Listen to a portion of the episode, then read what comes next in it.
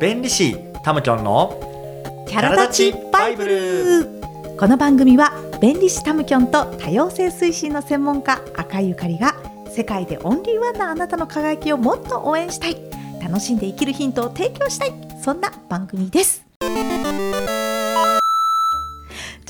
今日もタムキョンよろしくお願いします。はいよろしくお願いします。はいあのーここ3回ぐらいは皆さんのご質問にね、うん。お悩みご質問にお答えしてきたんですけれどもちょっと今回はですねはい。えー第9回目で大変人気だった酒井さんにもう一回ちょっとお越しいただきましては、はい酒井さんこんにちははい、お邪魔いたします。ねあのー皆さんねあの大人気だったのでお呼びしちゃったんですけどもこの3人でですねちょっとフリートークというかしてみたいと思います。ですので皆さん今日はね台本一切なしです。どんな結論になるのか私たちも今わからない状況なんですけども私たち3人とそれからね聞いてくださってるあなたと一緒にですね、この時間を作り上げていきたいと思います。はいそんな回ですけれども、はい。いはい、まずあの酒井さん前回きねお越しいただいていかがでしたか？や、なんかね、あの、すごく、なんでしょう。問題定義しながら、はい。丸投げ感がなんか逆に心地よかったんですけど。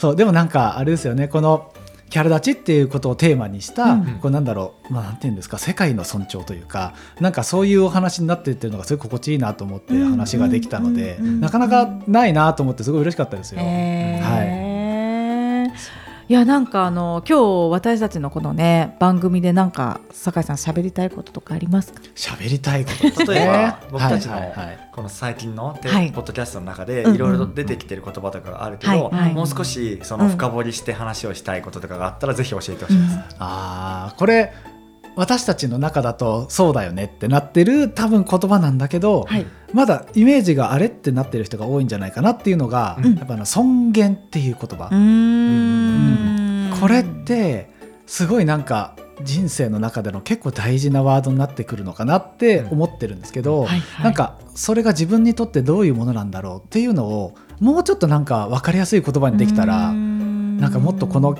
番組が生きてくるんじゃないかなっていうのがちょっと思ってなるほど。なんかそんな話もしてみたいなと思うんですけど。ああれだよねきっと酒井さんってうん。きっとこのキャラ立ちバイブルの中のキャラ立ちっていうことにうん。尊厳をなんか守る大切にするっていうことがめちゃくちゃ大切だっていうなんかあるから尊厳をもうちょっと深掘りした方がいいんじゃないかってことだよね。そうですね。なんかなんでしょうね。この自分の中での尊厳って、うんなんか一言で言うと何って言われると難しいんですけど尊厳においてすごく大切なのは自分であることを許すことだと思ってるんですよね。なるほど。そうなんかそういうなんだろういろんな角度からうんその自分を、例えば私だったら自分を許してあげることがこうどんな自分でも許すこといろんなキャラがあってもいいとかそういうものを許してあげるっていうことがうん自分のキャラを立たせる第一歩であり、それがひいては自分と周りの人たちも大事にすることにつながるんじゃないかなっていうふうに思うから、うんうん。多分その尊厳っていう言葉はそういうふうに表現するんだけれども、うんなんかそのキャラ立ちをするには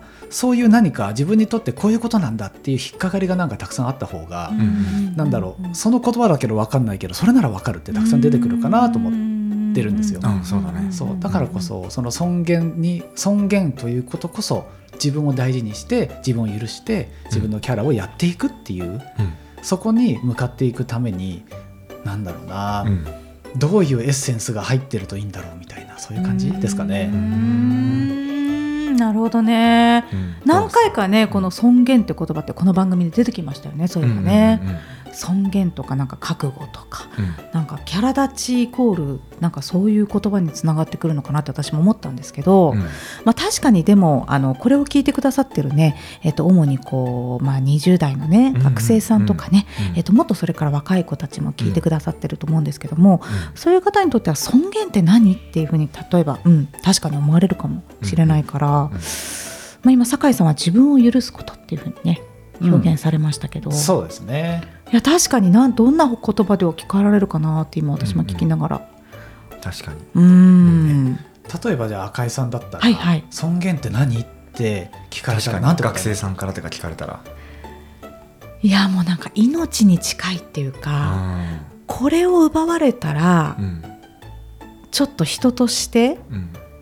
うーんなんかなんだろう生きていくのが辛いみたいなそのぐらいこう、うん本当に命を奪われるわけじゃないんだけどそのぐらいなんかこうなんていうのかな、うん。えー、とこれを奪われたら困るものみたいな、うんうんうん命に近いものみたいなイメージ。うんい今ちょっと見はい。えて、見えてきた僕のイメージがあって、うんうんうんうんあの尊厳っていう言葉をみイメージで伝えると、ん。ひょっとしたら心の中にこもっている魂という炎みたいなイメージで今想像しながら聞いて。うん、だから尊厳が傷つけられてる時っていうのはその魂が燃えている炎が少し弱火になるような何か外風を外の風を受けているような,、ような状態だったり自分の尊厳がすごく豊かになってきている時っていうのはその炎に何か薪が組まれ組まれ組まれてその炎が少し豊かになっている時とかそういうことを今ちょっと想像しながら聞きました。いや確かに確かに、うん。だから、えー、と例えばその暴力を振るってしまう人とか、うん。あの言葉がね、うん。強すぎる人って、うん。その人の魂の炎を、うん。にふーって息を吹きかけてるようなこうそうだよね、うなんかそういう行為だと思うし本人が意識してなくてもね。そうなんか逆に自分もそうしていないか、うん。気をつけなきゃいけない時もあるかもしれないし、うん、でもそして尊厳が傷つけられたかってうん。思うのは人によってこうなんていうのかそうだね。違うと思うんですよ。そうだよね。守り方も違うと思う。守り方も違う、でも絶対に人に侵されてはいけないうん。すごくなんか大事な神聖なものっていうかな、なんかそんな感じうん。うん。がします。なるほど。うん。そっかそっかもしうん。お二人はね、うん。その自分の尊厳が少しあの傷つけられてるなとかさ、うん。うん。害されてるなっていう時って、うん。そのどんな風に対処していくの、普段うん。は私どっちかっていうとそれをこう、うん、その言い方はどうかなとかなんか優しくあの言ったりとかあとはこう、うん、今までの経験としては、うん。それをこうそれは困りますみたいに、うん。攻撃の方で返すことの方があのとっさの判断として多かったんですけどそうなんだ。本当にその尊厳が急に傷つけられた時って、うん。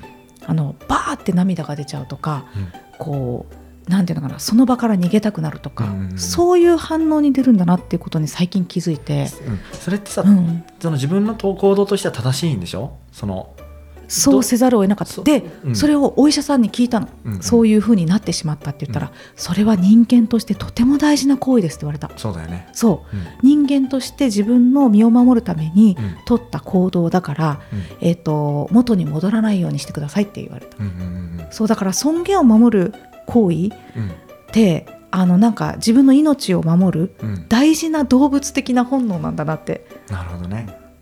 えでもこれ今思ったけど動物にも尊厳があるのかな？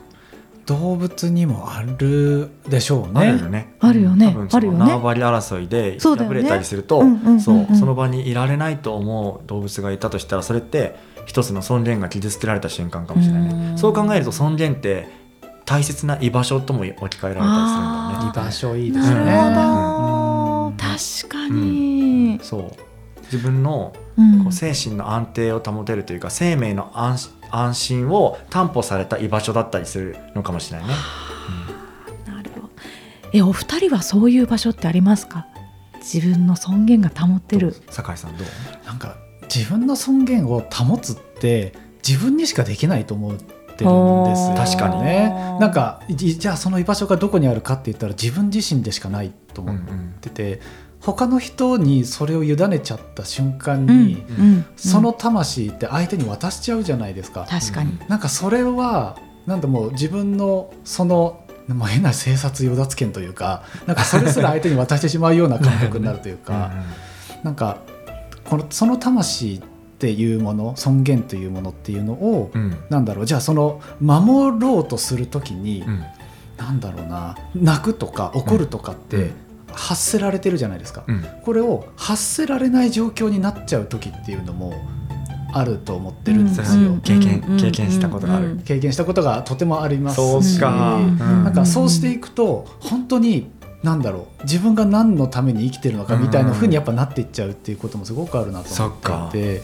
そうなん。かさっき「許し」って言ったのは、うん。そういう状況だとしたらそこから逃げていいし、うん。そうならないように自分を許してあげていいし、うん。そこに自分に罪悪感を持つ必要もないし、うんうん。そうすることその魂を守ることがある意味生きてる上でとってもとっても大事なことだからうん。だと思うからさっき許すっていうことを言ったんですけど、うん。そうなんですよね。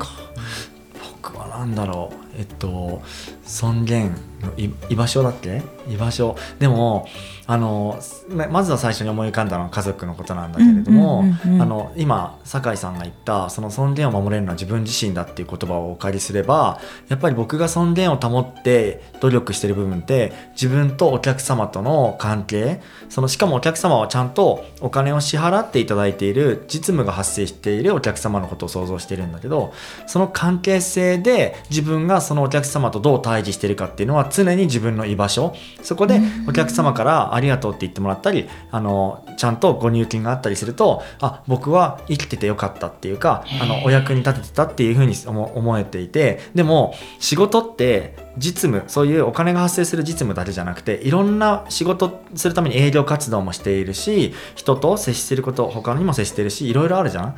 だから僕なんかそこの部分が一番大切だって仕事の中では思ってるからそのお客様にちゃんと自分が価値提供できてる瞬間が。そう。だからなんかなんかそ尊厳っていうエネルギーというか自分の魂はそこになるべく注ぎたいなっていうふうに思う今日この頃かなっていうのはあるけどそれって多分タムキョンはベースの尊厳が保たれてる状態うん。なんでしょうね、うん。もうすでに家族とあか、そっか。もう本当命に関わるところのレベルの尊厳はうんうんもう守られてるから、そっか。その次のフェーズのうんうんうん。対社会に対してっていうところはできてるのかなと思そって、うんうんうん。なるほどだからすいごいご家族とかと安心した空間がきっとあるんだろうなって思った。だからさっき言ったうん。その、魂の炎を想像するうんとその魂の炎のところにひ大切な壁が作られていて、周りから消えない。その一つの壁が家族なのかもしれないね。素敵。もうその壁があるから、うんうん。タムキョンは社会でいろんな、うんうんうんねこう営業活動とかできるってことですよね。うん赤井さんははい。どうなんですか、その居場所私？うん。私は居場所はたくさんあるんですけど、うんうんうん。なんかこう例えば自分の劇団とかね、うんうん。こう家族とかあるんですけど、なんかこうそうだね。その無防備だった時に 尊厳こう命に関わるみたいな、うん。ぐさってきた時が最近あって、うん。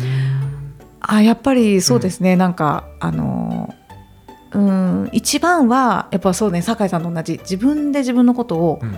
守らなければいけないんだなって今回思った、ね。うん。いっぱい周りに助けてもらったけど、うん。でもいくらみんなが優しい言葉、うん。あのゆかりちゃんの尊厳を大事にしなよって言われても自分がそう思えてなかったら、うん。いいのいいの私なんていいのって傷つける人を受け入れてしまうかならるほど、自分で自分を守るうん。これをあの自分で尊厳を守るこの力を私今身につけたいなって。なるほど。ね そっかそっか、でもなんか、うん。タムキョンさんが言ってるのもすごくわかるというか、うんうん。なんか大変なこともあるし、うん。なんかね傷つけられてしまうことも時にはあるけど、うん。でもやっぱり何かを発している時って、うん。そのなんかエネルギーが返ってくるじゃないですか。そうだね。なんかその関係性において、うん。なんかその魂が動く尊厳ということがこう動くっていうこともすごい感じて、いてなんかそれは動くこと自体はなんか喜びにやっぱりつながるんじゃないかなとは思ってるんですよね。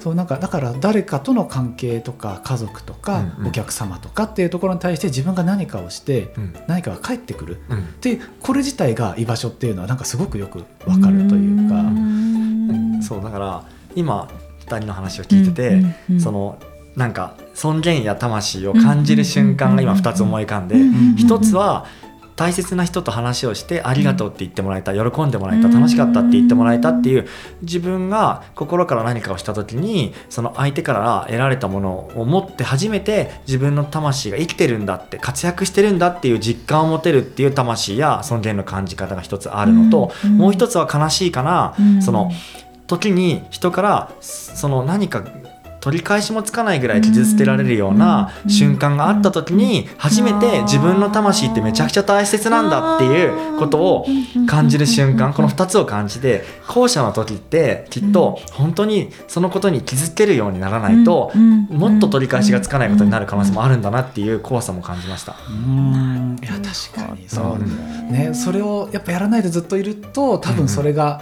例えば病気っていうのにつながっちゃったりとか、ね心をちょっとやっちゃったりとかっていうことにねきっとつながるんでしょうね。